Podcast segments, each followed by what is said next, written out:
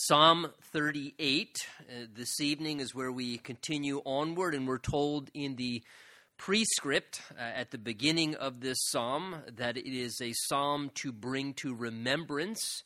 And we'll see as we go through this psalm, this seems to be David reflecting on a time when he was dealing with some of the consequences of some sinful mistakes that he had made in his life. And David, just like you and I, was a man, but yet he was just a man at best. And David had certainly some major failures in his life, but just like you and I, he dealt with his own periodic mistakes, bad choices. The Bible tells us that there is no difference. We all sin. We all fall short of the glory of God. Again, if the standard is absolute perfection, it doesn't take a whole lot of thinking to recognize that nobody hits the mark, that we're all imperfect people. We all fail in thought, word, and deed. And the Bible tells us God's perspective is that the whole world is guilty before God. And, of course, that's ultimately, we know, the reason why our Lord Jesus had to come, because if there was something we could do and we didn't ever fail, then there would really be no need for a Savior. The whole concept of a Savior implies that we need to be saved from something. And everybody needs to be saved from the same thing, is that we're all sinful and we all make mistakes. And David was no different. And, of course, the tragedy of sin is not just that it's bad, but it's bad for us. Yes, it's bad and it's wrong. It displeases God. But the bigger problem beyond that is that it also brings bad things into our life, right? Because the Bible tells us that the wages of sin is death. That is, sin always pays its participants. And what it pays us with is death. That is, it destroys things, it ruins things, it takes away the life that God intends for us to have. And that happens, of course, in all different ways. It ruins the life and relationship we should have with God. It ruins our personal lives. It ruins our marriage lives, our friendships, our family lives. It has detrimental effects. And David here is seeming to speak this psalm as a way of bringing to remembrance some of the consequences and the hardships that he went through because of some of his own sinful mistakes. Some believe that this psalm of repentance, and that's kind of what it is, was actually read by the Jews on the Day of Atonement, or Yom Kippur, when they would reflect one time a year upon their sins as a nation, and that could be possible. Certainly would be very fitting for that. But let's look at it together. David begins by saying, "O Lord, do not rebuke me." And again, the idea of rebuke means to confront. That's the difference of rebuke and correction. Rebuke is confronting someone for error. Correction is actually showing someone how to adjust and change so that they can get out of their error and make a course correction. But rebuke is something that God does initially as he convicts us of our spirit. He confronts us. He challenges us with what we're doing wrong. And he says, "Lord, don't rebuke me in your wrath." Notice David feared the anger of God, the wrath of God. Though it's a righteous wrath, it's not as if God loses control like we do in wrath. His is a controlled anger. It's a justified anger, but it's his wrath against sin. He says, "Nor chasten me," that's the idea of discipline or correction, "in your hot displeasure." Lord, he's saying, please cool off before you deal with me. I respect you. You're the Almighty God. And if I've upset you, he's saying, please, Lord, take a time out before you come and talk to me. Just, take a breather, because, again, he's just implying his own fear of God. Like a child would have a healthy fear or respect, from the spanking of their father. And that's a totally understandable thing. When I got in trouble when I was a younger man, to a degree, I might have had a level of fear of my mother's punishment. But if it meant dealing with my father, that was a whole nother thing. And my father kind of had like one of those, I used to say it was like a machine gun spanking hand, where he would stand in the doorway and he'd tell you to get to your room. And I tell you, it wasn't just one SWAT boost lift into the room. It was, he could get multiple shots in just taking 3 or 4 steps to go to your bedroom. And you feared that as a young man. You didn't want to face the wrath and the hot displeasure of your father. And David had that respect towards God as his father. He said, Lord, please Don't chasten me in your hot displeasure, for your arrows, he say, they pierce me deeply.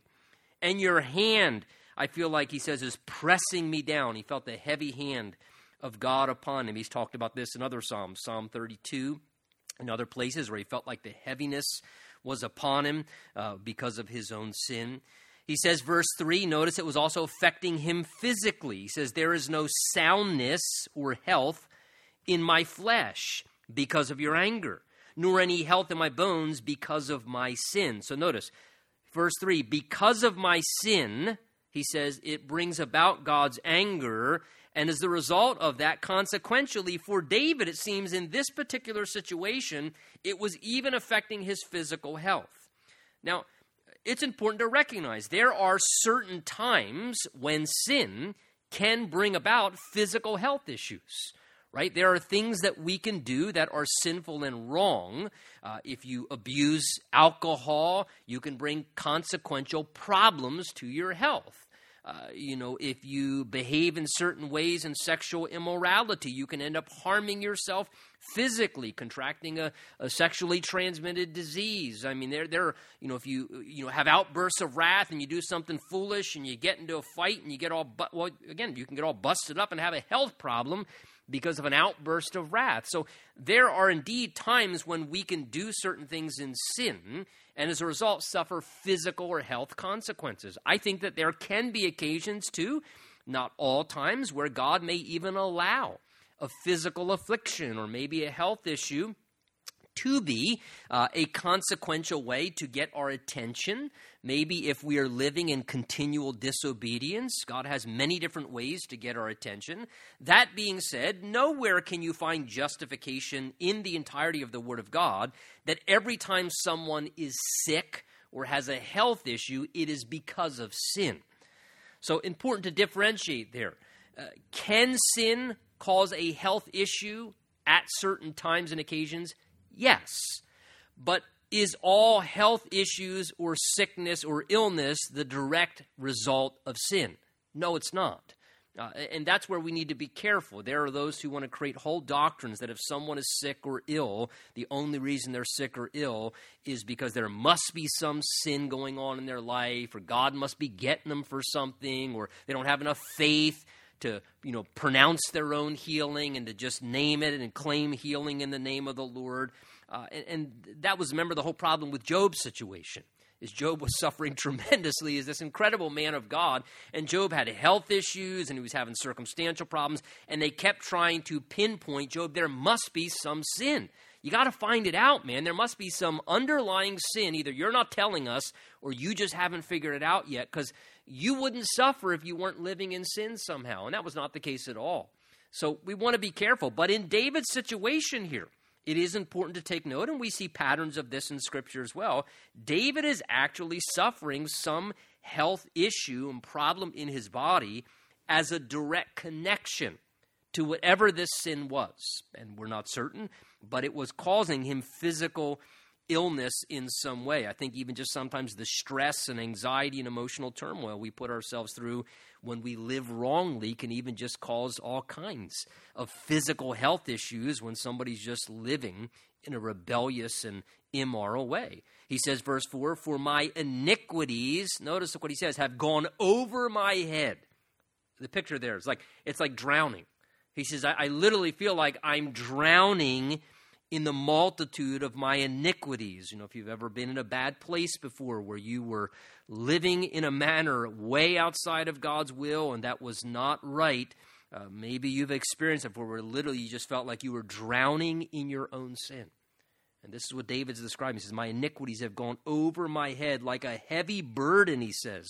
They're too heavy for me. I can't even deal with the burden of guilt that he was feeling in his life. He says, my wounds are foul and festering because of my foolishness. I love how honest David is. He says, because of my own foolishness.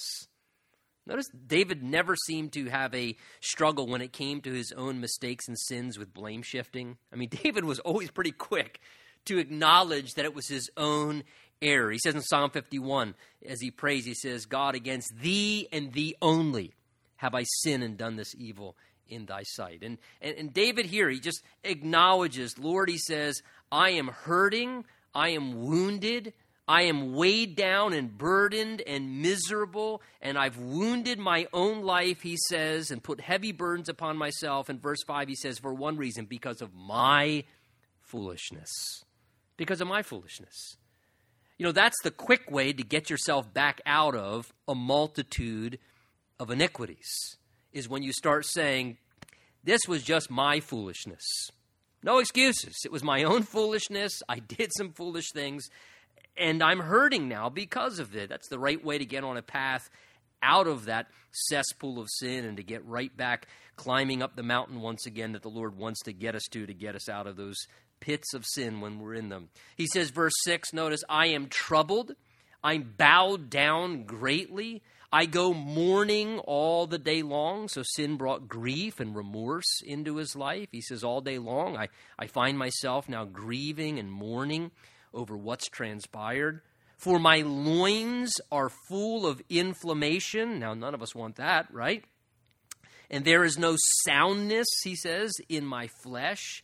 I am feeble, verse 8, he says, and severely broken. But again, that's ultimately what God wants in a healthy way sin to produce in our lives, that it would break us, that it would bring a degree of brokenness in our spirit. He says, I am feeble. That is, I'm weak, he says.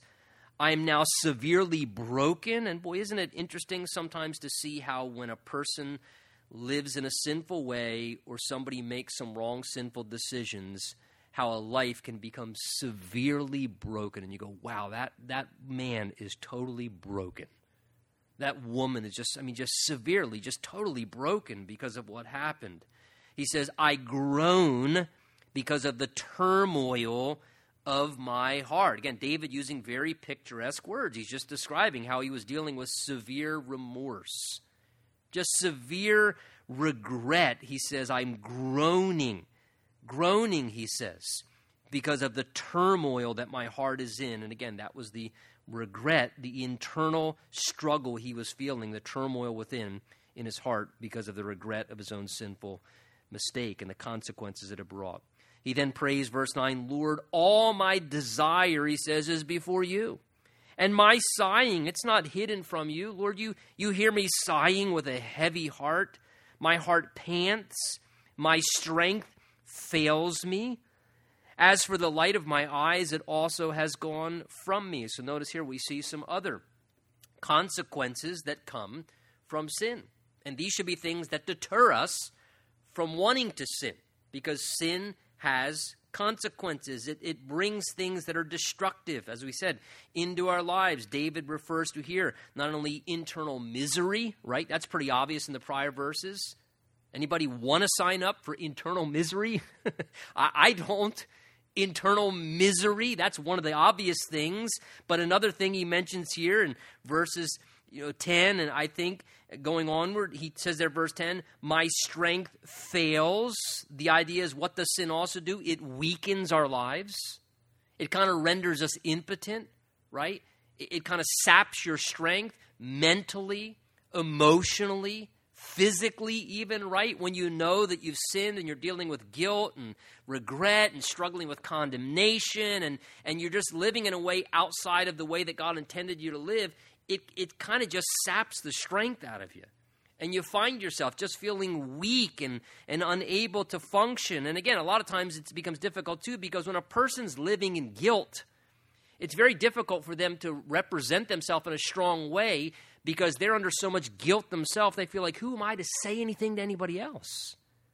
Right? I mean, one of the devil's greatest tools to silence people from sharing the gospel or speaking what is right or sharing truth is to just get people entangled in sin, right? Because if you're stuck living in sin and you feel internally miserable and condemned and rotten about yourself, and you just feel weak and kind of like wiped out because of your own struggles, do you think with strength and conviction you're going to be able to speak into the life of someone else? You're going to be completely silenced, right? You're not going to want to say anything, because you feel so weakened, rather than having a sense of emboldenedness to be able to speak what's true and helpful to other people. So the devil many times will sideline people. And you see this with David, because ultimately David did not say certain things at times regarding sins in the lives of his children because of David's own failures. And so because of David's own sins, instead of confronting sin in the lives of his own family, he at times remained silent because he felt so weakened and, in a sense, impotent that he felt like, who am I to say anything to them? And so he just let them carry on in the exact same sins. And again, this is kind of a very sad and tragic thing that happens. It weakens us as people. He also says, verse 10, as for the light of my eyes, it has gone from me. The idea is David says, I feel like now I'm walking in the dark. I used to feel like I was walking in the light. And when you walk in the light, what's the difference from walking in the light and walking in the darkness? You can see clearly, right? You have perspective. So what's David saying? He's telling us, here's another negative consequence of sin. It causes a person to lose their perspective. And when we enter into sin and we live in sin, our perspective gets way off track. And we see things in a very blinded way. That's why sometimes, you know, if you've ever been in that place before, the things that your heart is able to convince your mind to believe in your reasoning is absolute insanity sometimes. You know, I believe it was Wiersbe used to always say, the heart will always make a convert of the mind. Boy, that's so true. When your heart desires something strong enough, even when it's wrong things, it will convert your mind to think in ways that are completely crazy sometimes and to make irrational, crazy, foolish decisions. Why? Because sin has darkened your perspective. And so like David here, the light of your eyes, you don't see things clearly. You're walking in the dark. And when you walk in the dark, you get off track, you stumble, you hurt yourself, you hurt others. And he says, this is also what's happened to me. He says, verse 11, my loved ones. Here's another painful consequence of sin at times. My loved ones and my friends, he says, stand aloof from my plague, and my relatives stand afar off. That is, they were distancing themselves from David. Again, whether it was the physical plague that they were nervous about in his life that came from his sin in some way, or whether it was just the plague of his sin period, what David refers to here in verse 11, another negative consequence of sin, is it damages our relationships. It damages our relationships, both with our friends, with our loved ones, and our relatives. And I'll tell you, that is one of the things that sin will do. It will bring ruinous consequences and will cause relationships to be severed and people to be distanced from us that we care about, and they'll separate from us, and things will happen to bring tears and hurt in relationships. And David was acknowledging that happens here. Verse 12, those also who seek my life, he said, lay snares for me. And those who seek my hurt speak of my destruction and plan deception all day long. So it was sort of pile on. David's enemies thought, hey, why he's down, he's all the more weakened. Let's really run him into the ground. And it's almost as if we give opportunity to the enemy to have greater access when we're living outside of God's will. Verse 13, he says, but I, like a deaf man, do not hear. I'm like a deaf mute, he says, who does not open his mouth, unable to speak. Thus I am like a man who does not hear and in whose mouth is no response. In other words, David's saying, verse 13 and 14, what can I really say? What can I say? I almost sense in verse 13 and 14, David's trying to indicate, look, I have no excuses. There's nothing I can even say. I'm not going to try and justify it. He said, in whose mouth is no response. David says, I have no response. My own foolishness has created these problems for me, and I have no response for it. I just need to embrace it and do the best I can in God's time to be repentant and to turn the course back in the right direction, to stop sowing the seeds in the field of sin and hope soon that that crop will just die off and the consequences will go away, and I'm not going to plant any more seeds over there, and I'm going to start planting some right seeds over here and hope eventually that this will begin to take fruit and you can begin to enjoy that new fruit. And that's all you and I really can do when we make mistakes, is put an end to the sinful sowing of seeds and wait for that old bad fruit to die off and sow good seeds and wait for that new fruit to begin to come. And really, it's not something so much to talk about as much as it's something to just start doing the right thing. And he says, I have no response. He says, well, what am I going to say? He says, there's no response to this other than just to turn back to the Lord. And that's what he does. Look, as he goes to verse 15, the shift. He says, "For in you, Lord, I hope." That's my only hope, Lord. My family, my friends, everyone's turned away from me. I'm suffering because of my own foolishness. But he says, Lord, I'm going to just hope in you. I don't even have hope in myself right now, Lord, but I have hope in you because you're a good God and you're gracious and you can make beauty from ashes, the Bible says, right? So he says, Lord, my hope is in you. You will hear, O Lord, my God, if no one else will listen to me. Thankfully, God, he says, you'll keep talking to me and you'll listen to me. You love sinners. For I said, hear me, lest they rejoice over me, lest when my foot slips, they exalt themselves against me. David's humble plea, verse 17, for I am ready to fall, and my sorrow is continually before me. For I will declare my iniquity. He says, I'm not going to hide my sin anymore. I'll acknowledge it. I will declare it openly. I will live with it. I'll embrace it and own it. And I will be in anguish over my sin. Boy, that's a good place to be when it comes to sin. You can tell his heart's changing now. He says, I don't want to continue in it. In fact, he says, I want to loathe that sin now. I want to hate it. I want to be heartbroken over it. Again, David in Psalm 51 ultimately alludes to this very thing where he there says in Psalm 51, he says, for you do not desire sacrifice, God, or I would give it. You don't delight in burnt offerings. He says, the sacrifices of God are a broken spirit, a broken and a contrite heart. These, O God, you won't despise. See, that's the sacrifice God wants when we sinned, is that we would just be brokenhearted and we would actually be in anguish over our own sin, that it would sadden us, that it would grieve us so that we would never want to return to those same things again. He says, verse 19, but my enemies, they're vigorous and they are strong, he says, and those who hate me have wrongfully multiplied, those who render evil for good. They are my adversaries because I follow what is good. So it seems, again, as David was trying to turn back towards what was good, turning back towards following, he says, what was good, that his enemies and his adversaries were opposing him for doing what is right. And look, whether it is having done what's wrong and trying to turn back towards doing what's right, you can always anticipate one thing is going to happen. The Lord will be pleased, and your enemies, or your literal enemy, the devil himself, will be very displeased and will, in an adverse way, try and work against you to keep you from turning back to following what is good. And he says, this is what was happening. He says, my adversaries, Lord, he says, they're attacking me, they're angering, upset with me and angry because I'm trying to follow what's good. And we have to remember this. Whenever we try and follow what's good, there will be a degree of opposition when it comes to following what is good. So therefore, David asked God to help him. He says, so Lord, do not forsake me. Lord, don't abandon me. I can't do this on my own.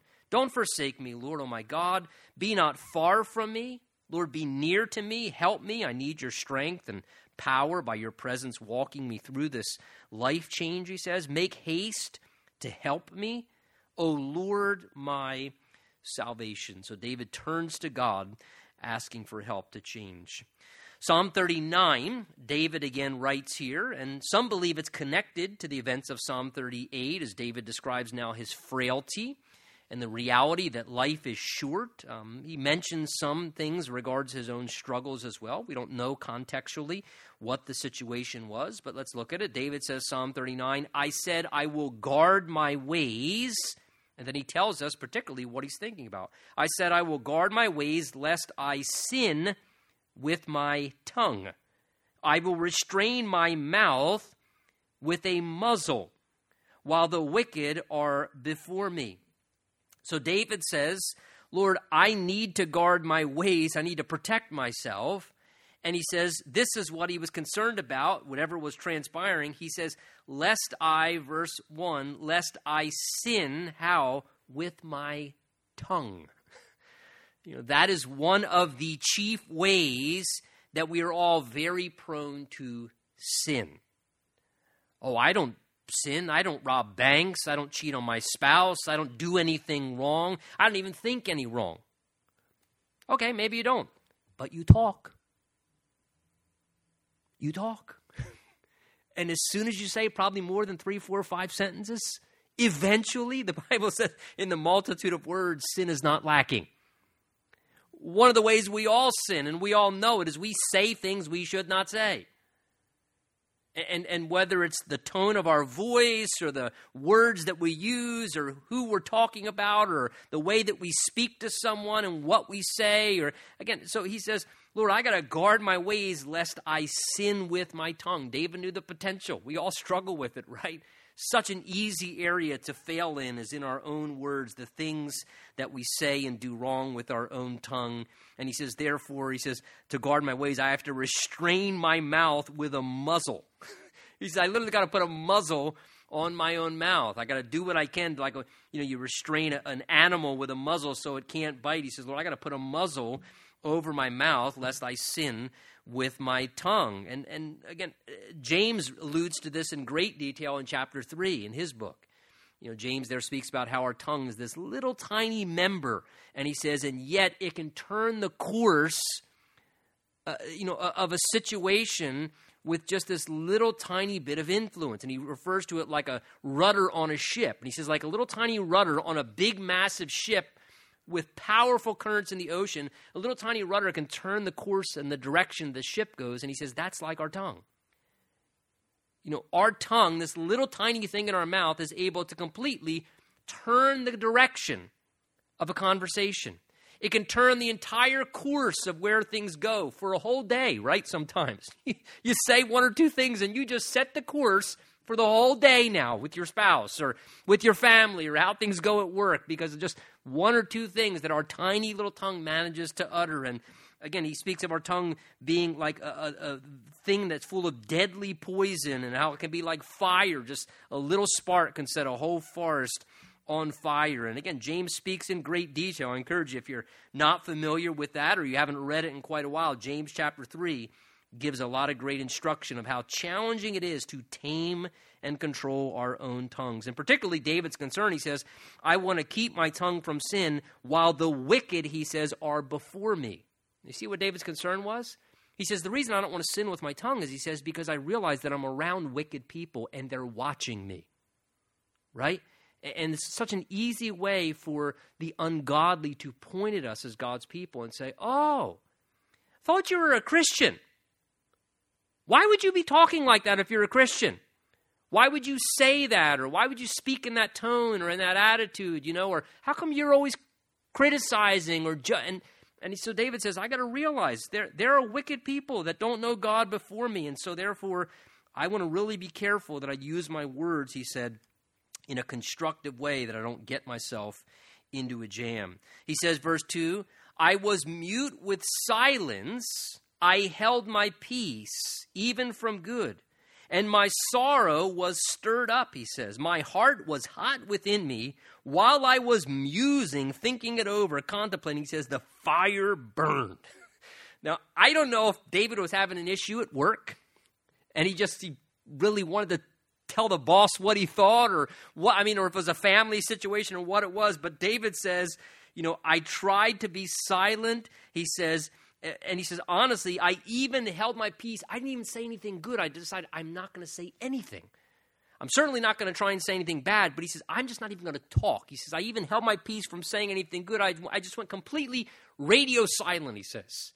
I just decided I am not even going to engage. I'm just not even going to talk. I'm going to just function like a mute person, he says, and not even say anything. And he says, look, when I did that, my sorrow became stirred up and my heart grew hot within me. And the more I thought about it, it was like a burning inferno inside of me. So take notice. We don't want to say things wrong and we don't want to speak in ways that become sinful, but it also is not a healthy and constructive thing to just completely stop talking altogether. And like David, sometimes we think that's the answer. That's it. That's it. I'm just not talking. I just won't talk in this house the next 5 days, the next month. That's it. I'm just not even talking anymore. I'm just not saying anything. I'm just cutting off all communication because if I cut off all communication, then I can't get in trouble.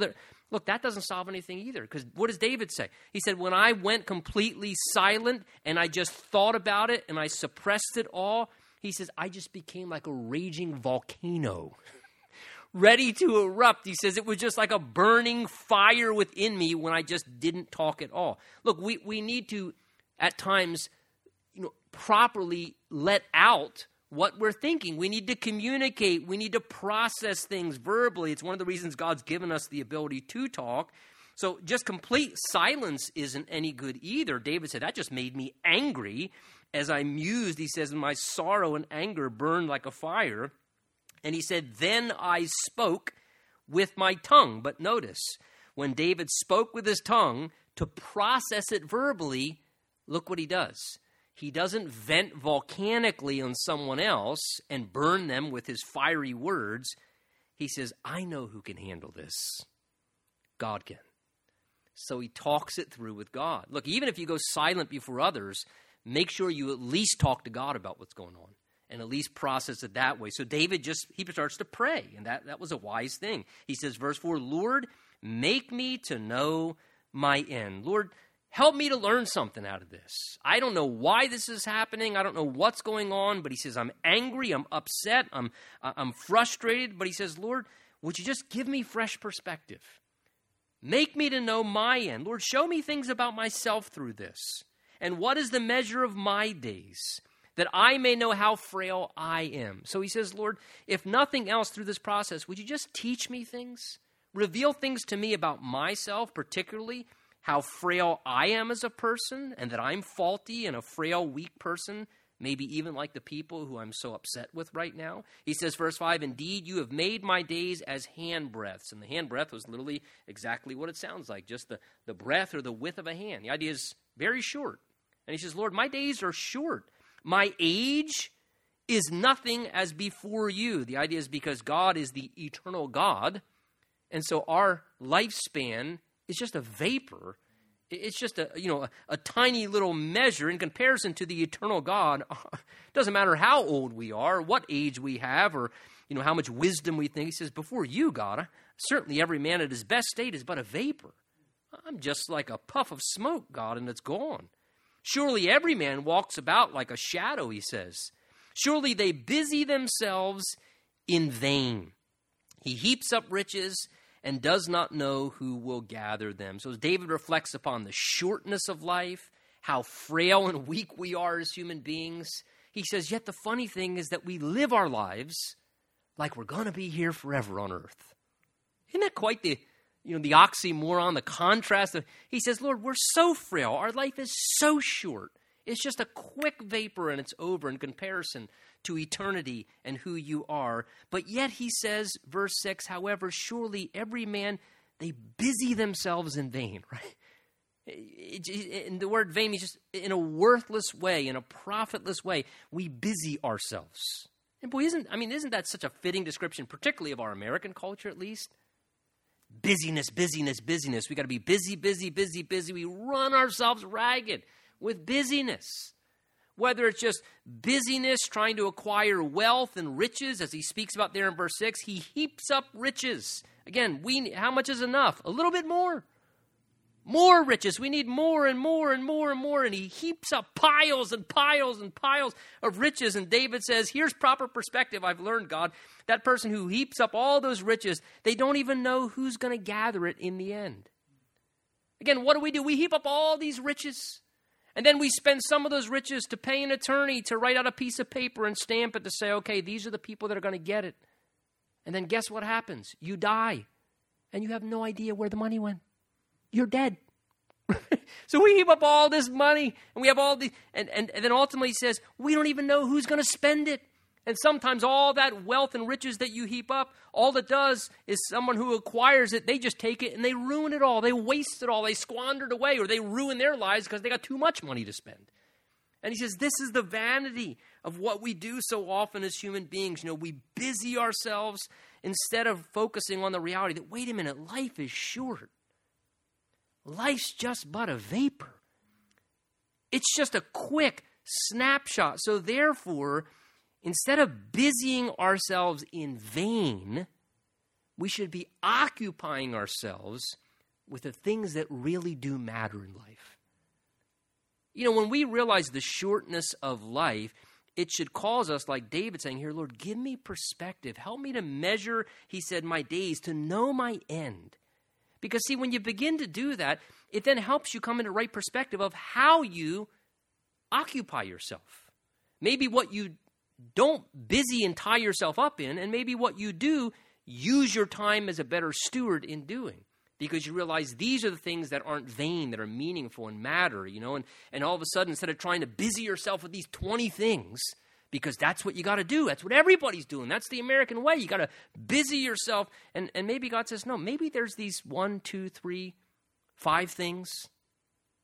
Those are the things that you should mainly give yourself to wholeheartedly with focused intention. And he says, because those things are profitable. You know, one of those things Paul talks about when he writes to the Corinthians, and he says that, you know, that we should be steadfast and immovable. He says, always abounding in the work of the Lord, knowing that your labor in the Lord is not in, same word, vain. He says, that's the one thing you can do that God says is not going to be in vain. You may not heap up a bunch of earthly riches, but he says, boy, you'll store up riches in heaven. Because you're doing that which is not in vain. You're making eternal investments. Again, whether it's serving the Lord, whether it's putting our focus on our, you know, our families in the right places where they should be, instead of getting caught up in the rat race of chaos on this earth and material wealth and nicer this and better that. And boy, we can, you know, time is the one thing we all want. But sadly, it's the one thing that most of us don't know how to spend very well. And it's such a constant learning lesson, and we often can get so sidetracked. And David here is asking God for help in light of this. He says, and now, O Lord, what do I wait for? My hope is in you. Deliver me, he says, from all my transgressions. So David's biggest concern, more than anything else, Lord, my biggest concern is my potential to sin. I know that's what ruins my life. Deliver me from that. That's my biggest concern is my own potential to do what's wrong, he says. And do not make me, therefore, the reproach of the foolish. Lord, I don't want to make a fool of myself before those who are living foolish as well. I was mute and did not open my mouth, he says, because it was you who did it. Remove your plague from me. I am consumed by the blow of your hand. With your rebukes you correct man for iniquity, you make his beauty melt away like a moth, he says. Surely, he goes back to, every man is a vapor. Now, again, it seems that David is here alluding to God's chastening upon his life for some errors and mistakes that he has made. It seems that's clearly what he's indicating in verses 9 and 10 and 11 here. He says, Lord, I didn't open my mouth. I said nothing because it was you who did it, Lord. You were the one who brought this chastening into my life because I needed chastening from you as my father. He says, Lord, I needed you, and what you did was right. He says, verse 11, when with rebukes you correct man for his iniquity and make his beauty melt away like a moth, to remind him he's just a vapor. The idea is just to humble a man, to bring discipline and chastening. And look, that is what chastening and correction does, right? It humbles us. That's why Hebrews 12 tells us that we have earthly fathers who, if they're good earthly fathers, they're not our buddies, they're our dads, right? And so they teach us and they train us, but they also correct us and chasten us. And we respect them for that because we appreciate that though I may not always like them, I grow to love them because I realize they help shape my life. They help keep me out of nonsense that would have just made my life worse, and they tried to steer me on a path that was moral and healthy and worthwhile in who I would become. But part of that process involves chastening, and he says we have earthly fathers who chasten us for our good, and we respect them. And so Hebrews 12, he says, so therefore, don't despise the chastening of the Lord. He's a good father. And he says there in that section, no chastening seems joyful or pleasant for the season, but painful. But it yields a peaceable fruit of righteousness to those who are trained by it. The idea there is when God is correcting me, rebuking me, chastening me, disciplining me for something in my life, whether in severity or just a little swat for something where I was starting to get off track and you wake up, boy, whatever it may be, Is it ever going to be pleasant? No. But what we need to learn how to do is, instead of despising it or whining over it or trying to get out of it, to lean into it. To lean into it and fully embrace it. Lord, this is not pleasant. It is painful. This is painful. But God says, right, but it's that painful experience that will purge you of the desire to want to repeat that ever again. It's that painful experience that will shape your character and give you humility and appreciation, and it will cause you to become a better person on the other side. So he says, you know, embrace it. It will yield the fruit of righteousness, of right living in your life. And David here appreciated that reality. Lord, he says, sometimes we may think we are pretty hot. He says, but Lord, you have a way, verse 11, to correct man for his iniquity, where you make his beauty melt away like a moth. And you remind us sometimes, Lord, who we are, that we're just a vapor. And notice he says, Selah, or think about that. You know, sometimes it's good to think about that. You know, sometimes we talk about with, you know, if you've raised children, you're getting a little big for your britches there, aren't you? And I think sometimes God has to remind me of that. Maybe he reminds you of that sometimes. Hey, you're getting a little big for your britches there, aren't you? So remember who you are. Let's keep a proper perspective. Let's have humility and remember what this is about, that you're weak and I'm strong, and that you're mistake-laden. And yet sometimes we need God's correction, and we want to embrace that, because that's really what helps us keep that right perspective, and it helps us relate to other people properly so often as well. David says, Psalm 39, verse 12, he says, hear my prayer, O Lord, give ear to my cry. Do not be silent at my tears. Lord, I'm broken, he says. I'm a stranger with you. Lord, I feel disconnected, he says, a sojourner as my fathers were. Remove your gaze, he says, from me, that I may regain strength before I go away and am no more. Interesting. Remove your gaze from me. He felt like the Lord's searching, piercing eyes were upon him. Right? Have you ever done something wrong, and after you've done something wrong, and maybe when you were younger, you caught the gaze of your father just giving you that look, and you're thinking, oh man, I am busted, oh man. You know, or maybe it happens in your marriage once in a while, your spouse, you catch a gaze and you go, oh man. Well, David here, think about it, he's talking about the gaze of Almighty God. The holy, righteous, pure, almighty God looking upon him, seeing what he had done. And he says, Lord, it's just, I feel like you're just searching me with your eyes. And he says, please, Lord, look away. He says, Lord, before I go away and am no more. He's almost like saying, Lord, your eyes are so powerful and piercing. And literally, Lord, if you could just take a look at me, and if you keep staring at me, it's going to just destroy me. It's going to just destroy me. And he felt literally wiped out by it. You know, isn't it interesting that when the Bible gives us the picture of the glorified, resurrected King Jesus in his eternal condition now, it speaks in Revelation 1 of how his eyes are like a flame of fire. That this fiery gaze, again, what's fire? It's this purifying thing, and that's how the Bible describes how the Lord is able to look upon us, that he sees us, he searches us, he knows us, and boy, that has a way of kind of almost like weakening us. And again, the Lord doesn't do such because he wants to ruin us. The Lord does such because he wants us to realize that nothing goes without his notice, that his eye's on us, and that he's aware.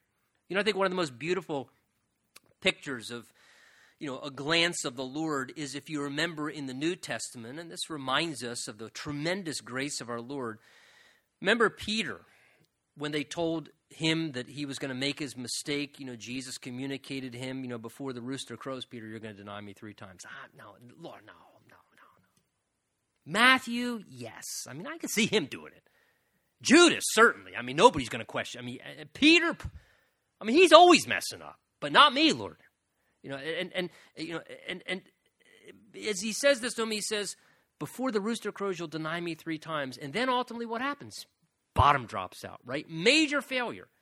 And as Peter goes through that major failure, it says that he turns and his eyes meet with Jesus. And Jesus, it says, looked at him, and the language literally is that he looked down into his soul.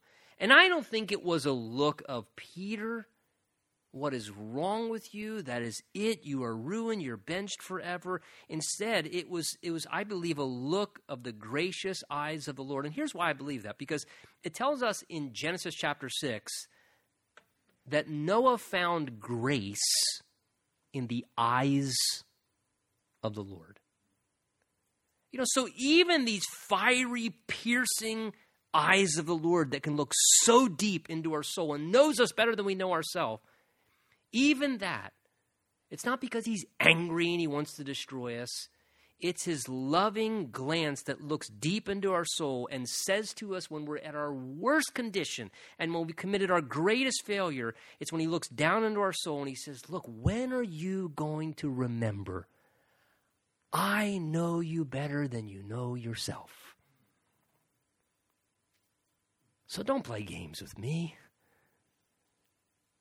You may play games with everybody else, but he says, my eye is on you. And I don't just see what you're doing. I see right down into your soul.